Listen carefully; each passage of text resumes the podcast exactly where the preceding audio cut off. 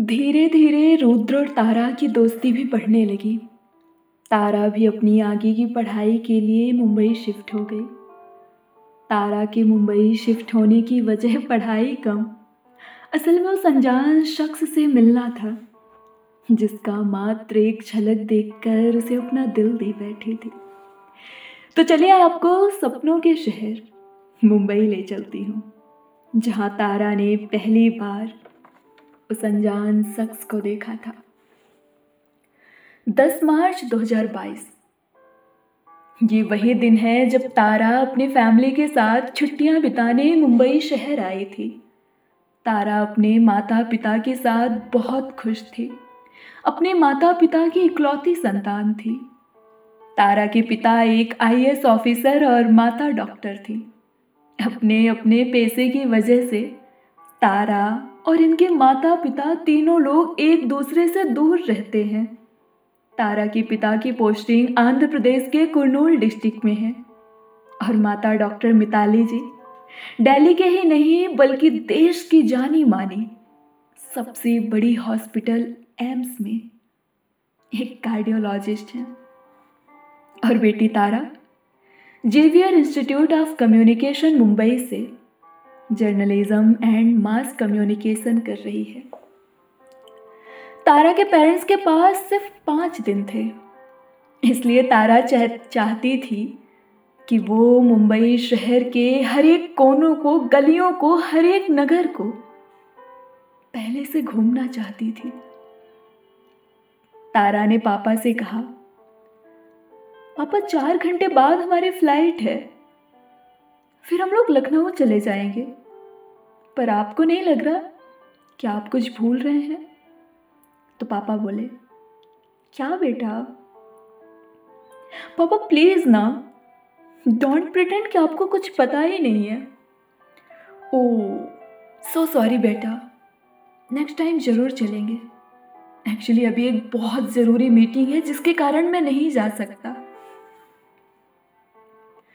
पापा, आप बिज़ी हो, पर मॉम कहाँ है? बेटा एक्चुअली वो पास में ही अपने फ्रेंड से मिलने गई हैं। इतना सुनने के बाद तारा बोली, पापा, आप दोनों तो बिज़ी हो तो आप ही बताइए, मैं इन ड्रेसेस का क्या करूँ? बेटे की बात सुनकर पिता बोले, एक काम करो, मैं तो बिज़ी हूँ नहीं जा सकता, लेकिन मैं कैब बुक कर देता हूँ। तो तुम जाके जल्दी से अपना काम खत्म करके आ जाना। ओके डैड इतना कहकर तारा निकल पड़ी। कुछ ही देर में मुंबई शहर के एक छोटे से वृद्धाश्रम, सुनंदा वृद्धाश्रम में पहुँच गई। अंदर गई तो देखी एक पाँच फुट आठ इंच का गोरा बदन वाला एक शख्स एक बूढ़ी औरत को अपने हाथों से खाना खिला रहा है। उसकी हिरणी जैसी बड़ी बड़ी आँखें और समुद्र जैसी गहरी थी। उस अनजान शख्स को देखते ही तारा के शरीर में मानो करंट सा दौड़ गया हो। तारा उस शख्स को बस देखती ही जा रही थी। मानो उसके समुद्र जैसे आँखों में गोते लगाने चली गई हो।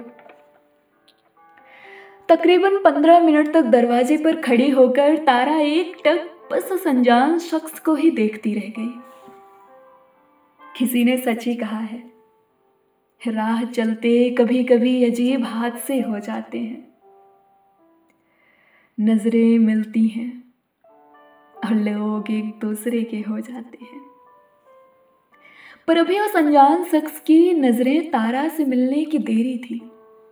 कि अचानक से वो अनजान शख्स दरवाजे पे आ गया और तारा से टकरा गया।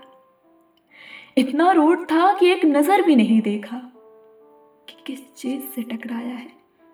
आज पहली बार तारा ने उस अनजान शख्स को पहली झलक देखी थी और उस अनजान शख्स की ओझल होने तक बस उसे ही देखती रह गई और मन ही मन बोली तुम्हारी एक झलक ही मेरे पूरे दिन को लाजवाब बनाने के लिए काफ़ी है।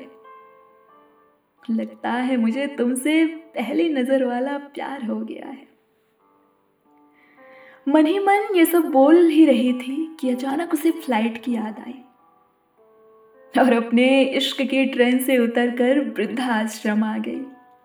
फिर जल्दी जल्दी उनको कपड़े और कुछ मिठाइयाँ दी और ज़्यादा टाइम ना होने के कारण फटाफट वहाँ से निकल पड़ी और जल्द ही होटल पहुँच गई।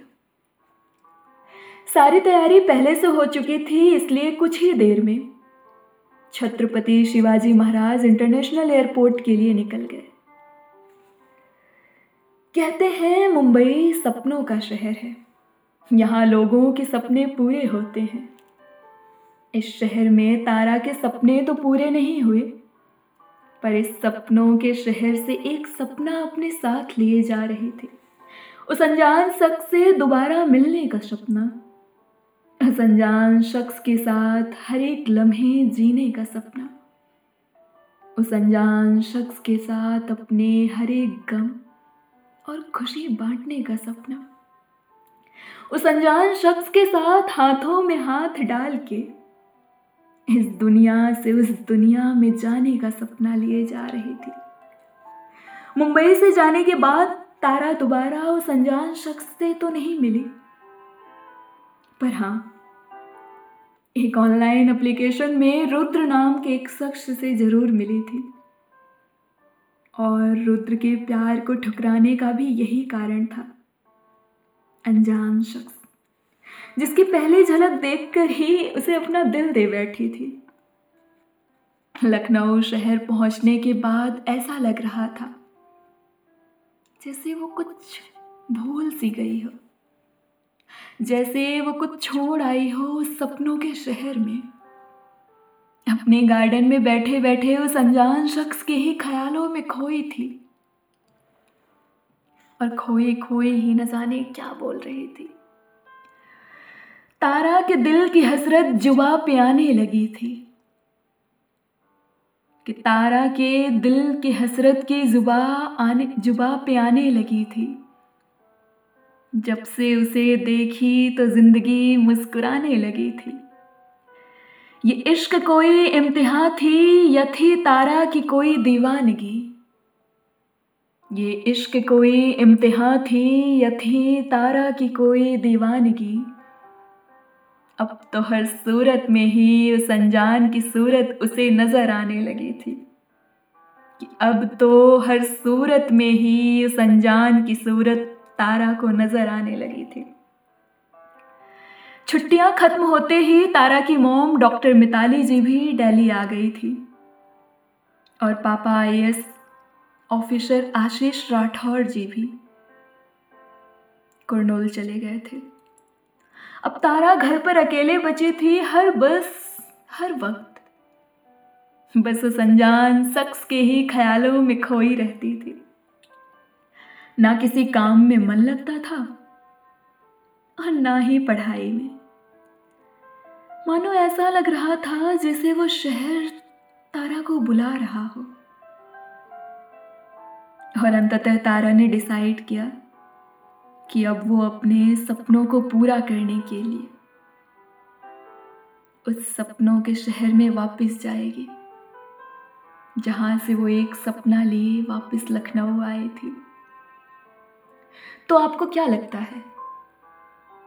क्या तारा वापस जाकर उस अनजान शख्स से मिल पाएगी?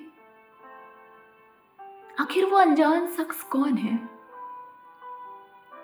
सभी सवालों का जवाब जानने के लिए देखते हैं part three thank you so much